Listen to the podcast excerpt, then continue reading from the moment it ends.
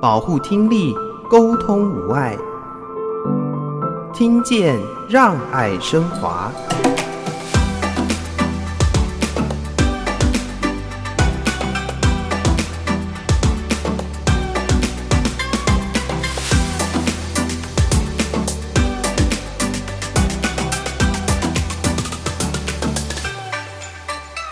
员工协助发现创意很重要。呃，以我们的经验当中，开始我们在使用所谓的心理健康服务之类的时候，是工作压力，还有跟主管的关系会最多。但是最近这三年，我们会发现家庭问题、亲密关系这个问题会凸显，有时候会超出于什么这个所谓的工作压力的部分，他们都会反映说，其实我还没有帮助。同时之前，我的家庭，因为我上了这个课之后，我对我的孩子、对我的太太的理解是完全不一样。嗯，对我们来说，我们一直在重视的就是平常的观察是非常重要的。员工在工作的时候，他的状态是什么？他的家庭关系是如何？他跟员工的相处的情形是什么？我常常在讲，成人的教育其实是觉醒。你能不能在这件事情上面觉醒？觉醒说，OK，我的生涯绝对不是只是在这个地方做这个工作而已，或是我的规划这件事情，我能不能够去再往上想一步？我到底想要得到的东西是什么？那我目前缺的东西是什么？哦，所以不管是基层的员工，或是高级的主管，其实这都是每天要去思考的一些问题。那包括你对自己的负责、对家人的负责、对员工、对公司的一些负责，其实都是同样的一些道理。有一个好的一个顾问，或是一个好的方案，它其实是能够让你有一个比较有系统的方式去想这件事情，那能够去减少一些意外，或者说是去累积一些小问题，造成后面的大问题的产生啊。所以其实对很多企业来说，做 EAP 真的没那么困难。而是你有没有第一个主管的支持是最重要的，第二个去做好你的本来在做的一些盘点，那第三个找一个很好的伙伴是重要的。倾听，让我们更靠近。我是华科基金会陈昭如，欢迎大家收听《听见让爱升华》，邀请大家一起来关心听力健康。听见，让爱升华，倾听，让我们更靠近；倾听，让我们也靠近彼此的心灵。今天在节目当中，继续为听众朋友邀请到张老师基金会涂喜敏执行长。Hello，喜敏老师好，大家新年快乐，新年快乐。也感谢我们第二位来宾华科慈善基金会林龙森执行长为我们邀请到席明老师，欢迎龙森，龙森好，若兰好，席明好，各位听众朋友大家好，新年快乐！在新年的这段期间呢，对听众朋友来说，我们有趣的家族旅游啊，放松啊，追剧也好啦。大吃大喝也好，最重要要跟亲友相聚。相聚的时候，常常有些压力耶，就会问说：“哎，你工作怎么样啊？什么时候结婚呢？”哇，很多的这种被拷问、心灵的拷问啊。两位在回到家族当中，是不是负责拷问别人的人呢？我我们是负责发红包的人，这样子。然后每次这个好不容易有年终奖金哈，各位知道疫情的时候，尤其是我们这种非盈利机构，这样好不容易今年终于有年终奖金了，但是看到。家人开心也还是蛮开心的啦，哈。对，我应该要去找西米拿一下红包。红包压岁钱呢，其实含有很深的祝福在里面，也希望我们收到的人都能够好好的照顾自己。照顾家人，有能力的时候也照顾到企业的员工，这是每个企业主都希望做的一件事情。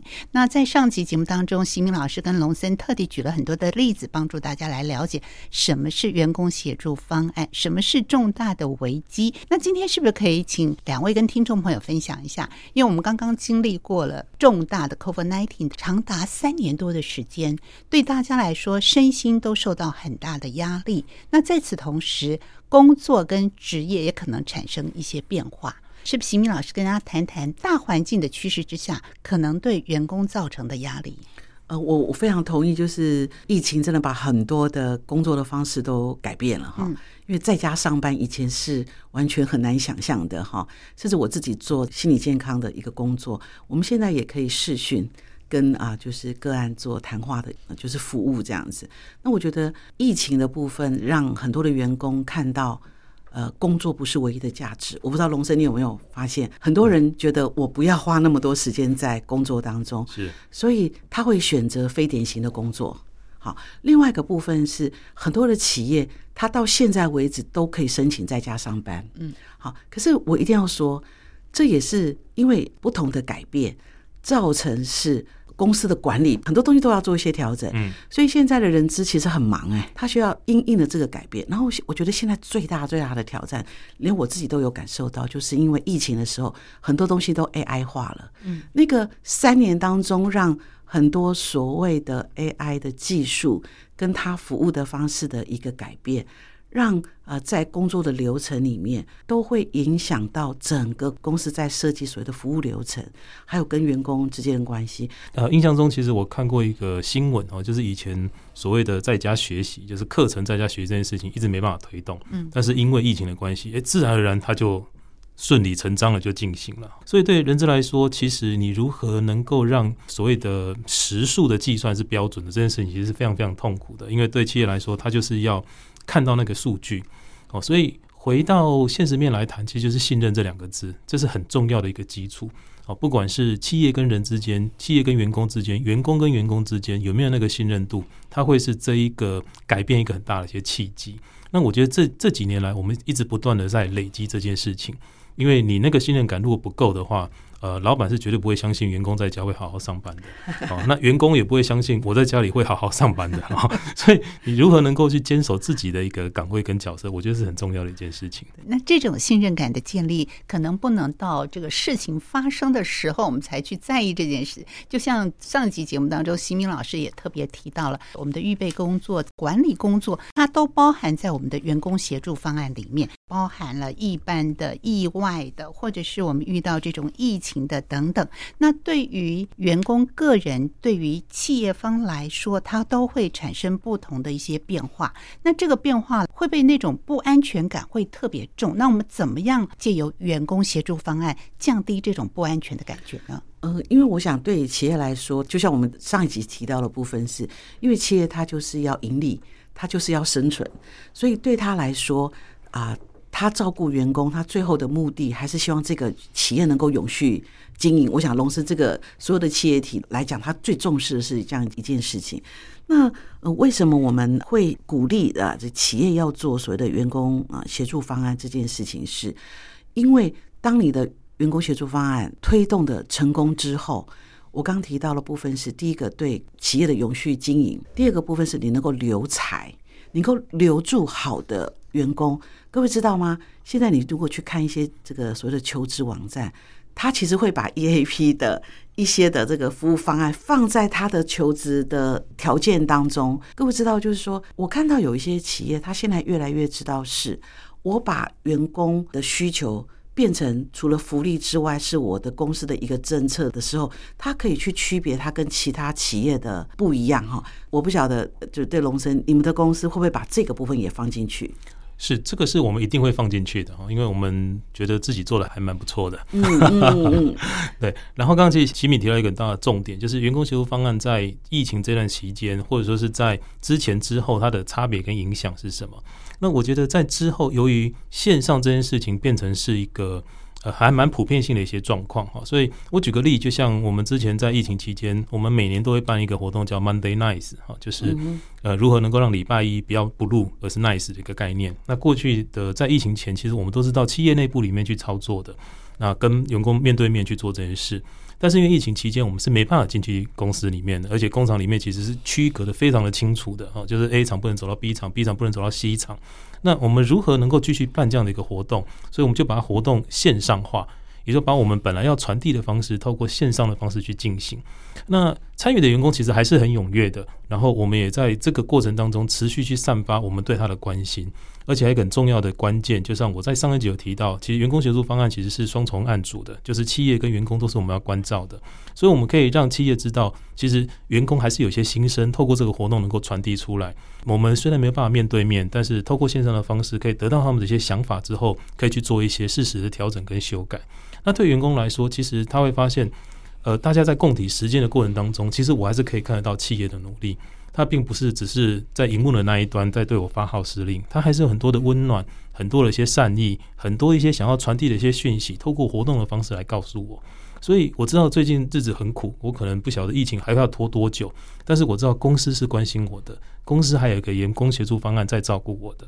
哦，所以在这个过程里面，就像刚刚新民所提的，呃，员工协助方案的重要性，所以在接下来的企业里面，他们就会开始重视这件事情，甚至把它放在我们的招募人才的这个需求里面。你可以把它当做是福利，也可以把它当做是一个。这家公司的一些特色，所以有些公司说，我们有员工的这个健身房，好，然后我们有那个托音服务，这些东西它就直接放在求财的一个过程里面。嗯，然后另外一个部分是，我也会发现，就是人资部门他怎么样去跟他的主管说，你需要把经费拨到员工协助方案。我曾经看过一个企业，我真的觉得他人资超级棒的，他就用那个离职率，他就是说。今天跟张老师合作之前的离职率是多少？嗯嗯。然后呢，现在跟张老师之后的离职率是多少？而且他真的好聪明哦，他们还有做所谓的那个关怀员训练，就是训练他的员工可以帮助自己的同仁。他居然去告诉老板说，如果这些同仁哈，你去关怀你，你找个心理师是花多少钱？结果你用员工训练，我一整年只帮你花了五十万，可是你省了五百万。我就跟这个人资经理说，哇，你真的是。太好的形象，我说 你的老板一定愿意让你花五十万，为什么？因为你帮他省了五百万这样子。所以各位看到，其实员工协助做得好，其实是帮老板省钱。你同意吗？没错，没错，非常同意。这也是需要大家有这样的一个概念想法，是不是需要经过一些评估？这个 HR 他用这种比喻的方式让老板了解。那对于我们其他的收音机旁听众朋友，如果有企业主的话，那他们也想推行我们这样的一个员工协助方案，那是要怎么样来开始这个流程，或者是我们怎么样来评估它呢？我也被很多企业常问，如果我要开始要怎么开始？嗯，那其实我们就大概两个分哦，一种就是内置式，就是你这些服务你们里面都有。哈，比如说我刚刚讲的这个，有些有那个设立厂库，然后或者是有那个医生助诊，然后这就是内置式。那有很多都是外置式的，因为现在其实大部分的这个都是外置式，就是外置式是说你好像是购买服务，员工可以去使用这样，这大概都是双轨制。那我一定要说，外置式它的门槛比较低，内置式它需要配合的部门啊会比较多。但是我觉得不管是外置式跟内置式，一个很重要的部分是。你们的公司里面谁要主责负责这个业务？因为有些会放在这个人资部门，有一些他会放在劳安部门，有一些就是厂户在负责。我会告诉各位，这完全是不一样的。其实放在什么样的部门，我们也可以看到这个计划在公司的重视的程度。但是以我自己啊，发现 run 的比较好的，他一定要几个系统一定要建立。什么叫几个系统一定要建立？就是第一个部分是。他一定要在公司里面知道员工哪里怪怪的，有人可以发现。如果今天同事每天上班的时候都在发呆，居然连主管一点感觉都没有，或者是他他的同事觉得这个同仁怪怪，都没有人会发现来回报。我告诉各位，他的员工协助方案绝对不会成功，因为他连发现这件事情他没有办法转介，没有发现怎么会转介？发现系统之后，一个很重要的部分是。有没有一个单位去了解这个问题严不严重？我有时候分享的时候，我常常问一个问题说：说这个虽然是个笑话，但是常常会我们在职场当中发生。我说龙生，如果你是主管哈，是你知道你的下面的员工他有小三、小四、小五哈，不是那个小学那个小三，就是他的感情世界非常的丰富哈。但是呢，他在工作表现非常好，都没有影响，他该教的东西都教。但是你知道。他的感情世界这么的丰富，而且同事们也知道，但他不影响工作。来，龙生，我要问你一下，如果你是他的主管，你会去找他来谈，还是那是他自己的事情？他他只要不影响工作都 OK。就一般公司的角度，他绝对不会去管这个主管的，嗯因为从公司的角度，他就觉得你只要做好你的工作，然后你让你的工作可以完美的达成啊，你的私生活那是你自己的事情啊，公司是不会去管的。这是一般正常公司的回答，标准回答一定是这样。但是如果你今天是一个有导入 EAP 的一个公司，那你了解这个问题之后，你就知道这个问题绝对不可能没有问题的。答对，因为它只是什么时候爆发而已。对，所以重点就是在于你能不能够在它还没有爆发之前，能够让他理解这件事情对你、对他跟对公司跟对整个家庭的一些影响，能够让他好好去思考这个问题。但这个确实不容易啦。说还好有西明老师在，对，不 应该这么讲说。其实我有时候都会问主管，可是我必须说，大部分的主管会是像龙生讲的第一个答案，因为他没有影响工作。可是我一定要说，如果就员工协助方案的观点来说，第一个你有没有办法发现他有这个问题？这是第一个，因为你发现。那第二个问题是，他有没有影响？就你要不能够评估？我常会我挑战主管一个部分是，你今天是不是等他小三小四到你们楼下放火的时候，你才觉得你要处理？而这个时候你要付出的代价就要特别大。嗯，所以第一个部分是，第一个你要评估这个问题严不严重，这个问题会不会有后续的东西？好。第三个我觉得很重要是，你们公司有没有解决系统？比如说，你这个公司是有一个非常完整的 EAP 的时候啊，比如说，那我就可以知道啊，这个时候我要请人资，就是出面哈。那我也知道有些公司他就会请厂户，就是看找谁哈。所以你看，它很重要哦。第一个部分是要有发现，第一个是要有评估，第一个是要有什么？要有解决的系统。这三个系统如果建立越成。越好的话，当你遇到这样的问题的时候，你就会把风险降低。但是这个是我们理论上知道这样，但是我一定要讲，我的实务经验是，这些系统纵然有的话，但是主管不支持，那都没有用。什么意思？我明明就知道这个这个同哎这个同仁有有这些问题，那我想要去关心，结果这个主管就告诉我，这个不要浪费我的时间，还要找他上班的时候要去什么。不用，你不用来干涉我们。我们是一个业绩导向的，我就是业绩达标，KPI 达标就好。所以我说，在我的实务经验里面，主管的支持越好，我觉得员工协助方案成功的几率就越高。我不知道龙生你同不同意这件事情？哦，我非常认同新明所说的哈，就是他的最后所谈的，其实也是我第一个想要谈的哈，就是主管支持。公司要不要导入员工协助方案的这件事情，那这个主管呢，一定是要成绩要够高才可以哈，最好就是董事长、总经理同意，他们同意要做这件事情，然后是由他们往下命令的。嗯，好，因为其实，在很多的企业里面，嗯，我不能说它是个坏习惯，但是在企业里面，很多会揣测上意。所以，当我今天在做这件事情，我会是，哎，这个到底老板同意吗？哦，那他嘴巴说好像同意，但是那个表情让我看起来又好像不是很同意。那我到底该不该做？嗯，所以对下面的同仁来说，就是不做是最安全的一件事情哦，而不是做了被骂。所以，当如果今天高阶的主管他很清楚、很表、很明白的说，OK，我们今天就是要推动 EAP，我们就是要让员工协助方案这件事情可以在我们公司导入，那下面就会很认真的去做了。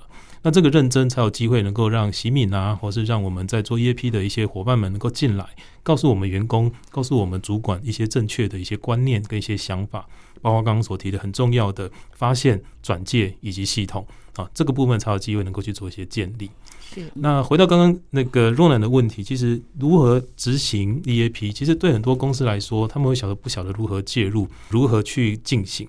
我就举一个例子，我有个学妹之前也在某企业，然后那时候我们在做 EAP 的宣导的时候，她就跑来告诉我：“哎，学长学长，我们想做 EAP，那我们该怎么做？”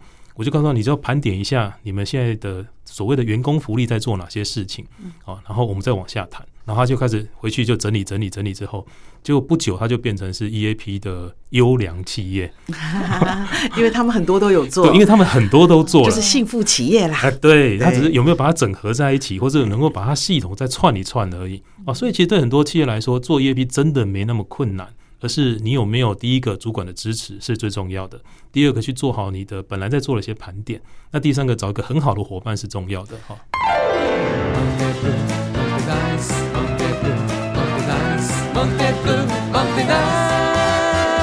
别再说不，跟着我来，抛开烦恼，别让忧郁搅扰，放下你自己，用心的倾听，丢掉成见，开拓新道路。世界美好，等你来拥抱。龙生在讲的时候，我就想到我那时候在业界服务的时候，我们跟一个企业服务非常长久的一段时间。那有一次我们去公司的时候，就在电梯里面遇到总经理，就刚好跟他坐同一个电梯。那当然人资就会介绍说啊，这个是张老师那个讲师哈。总经理就是说很好，非常好这样子哈。他说这个人资哦，我还没有讲，他们就先做了，所以你就知道老板还没有讲。你就先做了，你就已经赢在起跑线上。然后另外我会发现，申请奖项很有用。你只要用 EAP 去申请到奖项，你的老板就会觉得说：“哎，原来这个东西是可以什么？是可以让公司的形象是更好。那还不是只有预算的问题。所以你看，主管的支持是非常的重要。那还有另外一个部分是，你要走在。前面帮你老板还没有想到的部分想到，所以我记得我们在跟很多企业过程里面啊，他们后来哈就会有点像我们龙生，你记得我们那个张老师是不是要受证？嗯，就是非常隆重的，就是一张纸而已叫聘书。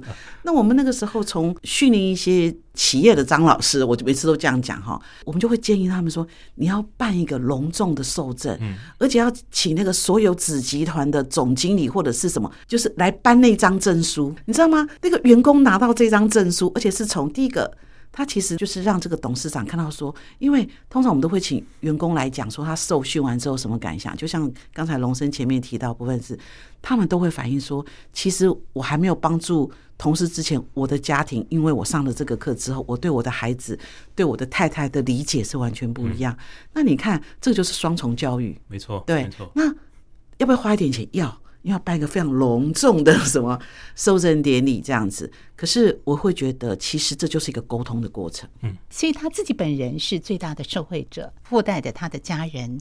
那您刚刚说，特别是其他的相关子公司的这些主管们都要看到，所以这个一来一往之间，是不是也会起一些涟漪跟效应，让他们都愿意做这件事情？会，我们常常就是跟一个，比如说集团这个签约，然后后面呢，你就会发现他们相关的部分都会来问哈。那我一定要讲后康道修博，好。然后呢，另外一个部分是说，因为员工也会比较，对不对？比如说他们有。那为什么我们没有？那我必须讲的部分是，呃，这几年来，呃，就是大家去污名化，这个教育很好。然后另外一个部分是，大家越来越知道心理健康或者使用这个专业人员的那个，比起我们我刚入我刚入行的时候，我真的觉得这个是天壤之别。以前我们进辅导室是一件很尴尬的事情，现在大学里面。学期一开始，到全部都预约满了。嗯嗯，对，我刚刚讲，我们现在到企业界开始，我们也推得很辛苦，现在也不用推了，因为我刚刚讲的部分，他们会觉得使用这件事情，他觉得只要够安全，他们其实会使用。对，这是我现在我自己在业界里面看到部分，反而是预算有限这件事情，反而对企业来说，哈，因为有些企业真的很大。他如果让每个员工都能够使用，那个其实这个预算是其实是很惊人的。对于一个企业来说，在推行这样的一个员工协助方案，怎么样来帮助他们一步一步的建立起？西蒙老师，您服务好多的企业，是不是举一两个例子，包含这个企业在推行前跟推行后产生比较大的变化，或者是在推行的过程里面，他所遇到的困难，他怎么样去克服它？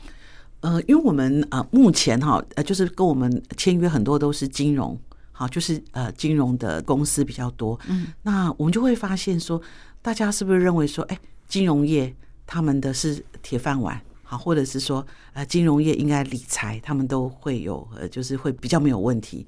那其实。各位知道，我们现在跟企业做服务的部分，不是只有心理健康，我们其实有提供法律、提供健康，甚至提供这个财税的这样一个服务。那我们会觉得，呃，以我们的经验当中，开始我们在使用所谓的心理健康服务之类的时候，是工作压力，还有跟主管的关系会最多。但是最近这三年，我们会发现家庭问题。现在反而会亲密关系这个问题会凸显，有时候会超出于什么这个所谓的工作压力的部分。那为什么这个呃问题的类型会啊这个改变的部分是？我觉得有一个很重要部分是说，有一些的企业里面，他的员工像我刚刚提到了，像我们我们做很多国营，就是那个所谓的银行，他们的员工其实到了要退休的年龄，他其实不是在做这个 什么人际关系，不是他要做什么？要做退休的什么准备，所以你会看到还有理财的准备。另外一个部分，我们最近常常处理到的是银行的员工被诈骗，而且是非常高的。所以刚刚提到，你不是说他是金融业吗？可是他居然会被诈骗，那这一诈骗，他整个生活都影响。各位知道，他有可能就会做一些其他犯罪的事情。那这一些的问题，就是我们看到一个现象是，问题越来越多元，社会发生什么事情，在公司里面就会发生什么样的事情。所以，我们现在的员工协助方案不再是过去那个单一的哈。我想龙生你知道，我们过去可能只要照顾什么心理健康，所以我们现在是各个层面都要介入。然后，另外一个部分是啊，我需要各种专业人人力，所以我们现在会有律师，会有医生，会有。财经人员，当然一定有心理师，有时候也要有社工师，有时候也要管理顾问。我们现在还有那种什么香精，你知道吗？我们现在那种一种什么疗愈老师，就是现在是要各种专业的跨界来帮助员工。然后现在的这个员工协助方案创意很重要，所以越有创意的员工协助方案，越能够受到这个员工的喜爱。所以我觉得现在人资好忙哦。你同意吗？是，我相信华科也做了好多很有创意的。其实刚刚吉米所提的，我非常的认同哈，因为对现在企业来说，如何能够让员工能够真正的安心工作这件事情是非常重要的。所以其实现在我们大家都在谈所谓的工作与生活平衡这件事情。嗯、对，没错。我们常常在谈一件事，就是很多人工作很晚，然后工作的很认真，他真的是这么喜欢工作吗？其实有时候我们去跟他聊，你会发现，其实因为他家庭的问题太大了。所以他就变成为了要逃避他的家庭，然后他反而把时间投入在工作这件事情上。所以我们每次在跟同仁分享的时候，我常会谈一件事情是：你要想清楚你工作的目的到底是什么。常常有人告诉我，工作的目的是为了让孩子可以更好的生活，去照顾我的爸妈，让我太太可以安心。都是别人对，但是我就问他：那你什么时候回去？哦哦，那么十点、十一点，你什么时候出来？早上四点、五点。那你如何告诉我你的孩子能够正常的长大，能够健康的长大呢？所以很多同仁其实，在这件事情，他就会去思考这个问题。诶，那到底我的工作跟我的生活如何能够达成平衡？那为什么我们会特别重视这件事情？是如果有的时候我们的目标、想法跟我实际上会作为不对的时候，就像刚刚喜敏所提的，呃，有小三、小四、小五，它不是没有问题，而是问题还没有发现。啊，再回到一刚开始我们在谈的，那就是你骆驼的那个包袱还不是很重，还不是很大。等到有一天它够大够重，掉一根羽毛下来的时候，它可能就在楼下放火了。哦，它可能家里就失和了。所以对我们来说，我们一直在重视的就是平常的观察是非常重要的。员工在工作的时候，他的状态是什么？他的家庭关系是如何？他跟员工的相处的情形是什么？那举个例来说，像刚刚西敏提到金融业，那我们其实也曾经帮过金融业的主管们，我们也上过一些课程。那我们在上的是他如何跟这个新进员工相处的这件事。因为你也发现，其实银行的主管相对年资都非常高的，对，所以刚进来的这些员工基本上都是他的孩子辈，有些夸张一点，已经到孙子辈了。嗯，那你如何去带领他们？绝对不是用你本来的方法去带领他。那有时候他们讲说：“诶，我这套管理方式走了二十年、三十年、五十年了，还不是都这样过来的？还是用那句老话，那只是问题还没有发生而已。”哦，你当你等到问题发生的时候，不是你走哦，就是整个部门垮掉等等的一些方式就会出现。总之，你有我不知道在你的那个企业会有没有发生这样的状况，就是说，因为我们也做一些所谓的铁饭碗、钢饭碗这种，就是说，或者是像老师，是因为他们好不容易考进去，或者是公务人员，我现在看看到更多的部分是，他就是工作跟生活不平衡，他在那个工作占据他太多的时间，跟他。原来想要的生活是不一样，可是因为他那个工作实在太好了，比如说在你们公司，哇，这么棒的科技公司，他要离开，他的压力大于就是刚刚讲的，就是他没有办法随心什么所欲，但是如果这样长期下去，他就生病。是心理的生病，是而心理的生病之后，他又不敢告诉家人，也不敢告诉员工。如果你整个公司的这个发现体系又没有那么好的时候，其实我刚刚讲的部分是，他会耗能非常的大，是不但是耗人，他还会有时候带来一些其他的公安事件，是或者是我刚刚讲的意外事件。而这个时候，我觉得公司要花更多的。时间去处理这样子，对，没错。所以其实就像吉米刚刚所提的，我觉得不见得是铁饭碗、金饭碗、钢饭碗哈，就是一般即使是流动性大的很多公司，其实都会遇到同样的一些问题。就是当我今天离开这个公司之后，离开这个位置之后，我能去哪里？嗯，或是我能不能找到比他更好的？好，那所以很多就是死活赖着。好，那 或者说我们有所谓的安静离职等等很多的一些名词就会出现。所以重点还是得回到。为什么我们这么去谈这么多的员工协助的这件事情，而是回到每个人的本心上面？你在这份工作上面，你想要得到的到底是什么？只是想要得到一份温饱，还是其实你想要你一些成就，或者你想要让家人过得更好？所以回到个人身上这件事情，我们才有办法能够针对他去做一些克制化或是个人化的一些选择。那就会有人就会提，怎么可能会有这么多人可以做每个人个别化的一些事情？那这个其实就回到你如何能够让这个人成长嘛。我常常在讲，成人的教育其实是觉醒。你能不能在这件事情上面觉醒？觉醒说，OK，我的生涯绝对不是只是在这个地方做这个工作而已，或是我的规划这件事情，我能不能够去再往上想一步？我到底想要得到的东西是什么？那我目前缺的东西是什么？哦，所以不管是基层的员工，或是高级的主管，其实这都是每天要去思考的一些问题。那包括你对自己的负责，对家人的负责，对员工。对公司的一些负责，其实都是同样的一些道理。有一个好的一个顾问，或是一个好的方案，它其实是能够让你有一个比较有系统的方式去想这件事情，那能够去减少一些意外，或者说是去累积一些小问题，造成后面的大问题的产生。龙森在讲这个时候，我就想要说，有时候人家问我说：“哎，那你到企业去，或者是你在跟你的个案谈话的时候，你到底在做什么？”我说：“我其实做两件事情。”很重要，一个叫做关怀，一个叫引导。其实我最厉害的地方就是问好问题，是没错，就对不对？好，意思就是说，其实我不用替他想，我也不用替他解决方案，就是我能够从他听话里面去问他好问题。比方说，我们刚刚一直讲到的部分是说，他说啊，我就是要为我的家，为我的小孩，然后我要不断的嗯努力的，就是工作这样。好，这是他告诉我的现象。我当然能够听懂他的部分是。他觉得他非常的重要，为什么？因为他们家需要他才能够把所有的家照顾好。那我通常就会问他一个问题，我说：“我想问一下，这是你家里面的人希望你扮演的角色吗？”嗯，很棒。我我我其实我没有说，我只是说，对，我还是很肯定他，因为他们的家没有他这样子撑起来。可是你知道吗？当你这样问，其实也在深层同理他。真的，大家都希望你为什么会这样认为？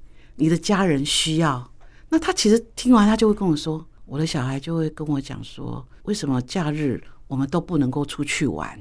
嗯，当他想到这句话的时候，我们接下来才会告诉他，所以我听得起来是你的孩子好像会期待你除了工作之外，假日可以陪他出去玩。对，然后我们就继续再问，那你觉得在这么忙碌的工作当中？如果有机会的话，你觉得什么样的时间是你的工作当中最适合陪孩子？你看，龙生，我们没有做傻事，是我们都在问问题。然后呢，他很辛苦，他就一直要回答我们的问题。但是我一定要讲，这个的问问题是非常同理，而且是要帮助他解决他的核心的问题。没错。但是这样一个能力，我一定要说，不是只有我们有，不是只有人资有。我觉得主管也要能够问好问题的时候，那而且还要一点赞美。这些东西，如果一个主管能够有的话，我觉得对主管他在公司里面的关系其实是非常有帮忙的。没错，所以这也是两位非常赞成我们在员工协助方案里面怎么样问出一个好问题，表达出我们的关怀跟引导的方式。所以是会有具体的课程啦，或者是一些系统来帮助这个企业建立起属于他们专属的这个员工协助方案吗？所以当习明老师去到一个企业，你是要先去评估。观察这个企业，它到底需要的是什么？呃，我觉得第一个一定是跟人资沟通了。但是我最近有一个很特别的经验，我也想要分享出来，就是说，就是企业的人资来告诉我们说，哎，我要做那个主管训练，好，就是这样讲，哎呀，现在的年轻人很难带，这样好，那我们就找了一个心理师去上课，因为这个我们的专长嘛，好，沟通啊什么。结果我们去上完课之后就被打枪，就是这个人资说，这个心理师讲的不是我们要的这样子。然后呢，我就再换了一个老师去。然后讲刚才送去又被打枪这样子，好，这个时候就要换我出马了 这样子。然后我就说，哎，那这样线上直接沟通这样子哈。然后呢，我们我就发现，哎，奇怪，这个人是好像我提供他什么。他都觉得不满意，这样。后来我就跟他讲，我就跟他说：“哎，我说你最近哈应应该在处理这个主管跟同事之间呢。我觉得现在我的经验是非常的不容易，因为有时候主管他的反应不好，然后就会变成你要去处理的什么职场霸凌啊、职场这些的部分。所以我觉得现在人资是非常非常辛苦的这样子哈。所以如果你要做主管训练，一个很重要的部分是要跟主管说怎么可以永保安康。”就是我要告诉主管，我不是要说你做的不好，而是我要怎样你减少你背什么。我说，当主管永保安康之后，你的人事就会怎样轻松愉快。各位知道，这样子的对话完之后，我觉得就有抓到人资的需求。后来我才知道说，原来他们是那种业务单位。他说，他们的这种业务单位的主管，有时候在跟员工。要求业绩的时候，有时候会骂三字经，尤其是男生比较，我一定要讲，这不是常态，但是有一些比较资深的主管，就是他就出来了这样子。那这个东西只要被录音或录影，其实那个人资就吃不完兜着走。光处理这件事情，我要讲的部分是，当我去了解人资现在的需要的时候，因为很多特别是企业，他那个家丑不外扬，我们是外面的，他怎么好意思？然后呢，他又不明讲。那我明讲，我们就在那沟通来沟通去，然后后来说，哦，原来你的主管会这样，所以我们要让他知道永保安康。为什么你不能说这些事情？那就非常的顺利的把那个什么课程上完，那主管也能够接受。我每次哈，我只要去上主管的课，我只要知道我结束课程当中有主管排队要跟我讨论问题，我就知道我成功了。嗯，因为他们就知道，哎呦，待机。金价大掉，他就会来问个别的问题。嗯，对，所以找到对方的需求其实是很重要的一件事情。那如果说企业体有上下阶级的关系产生一些冲突的时候，是要个别的进行，还是可以用其他的方式让相对的两个人当事人是可以做一些沟通的呢？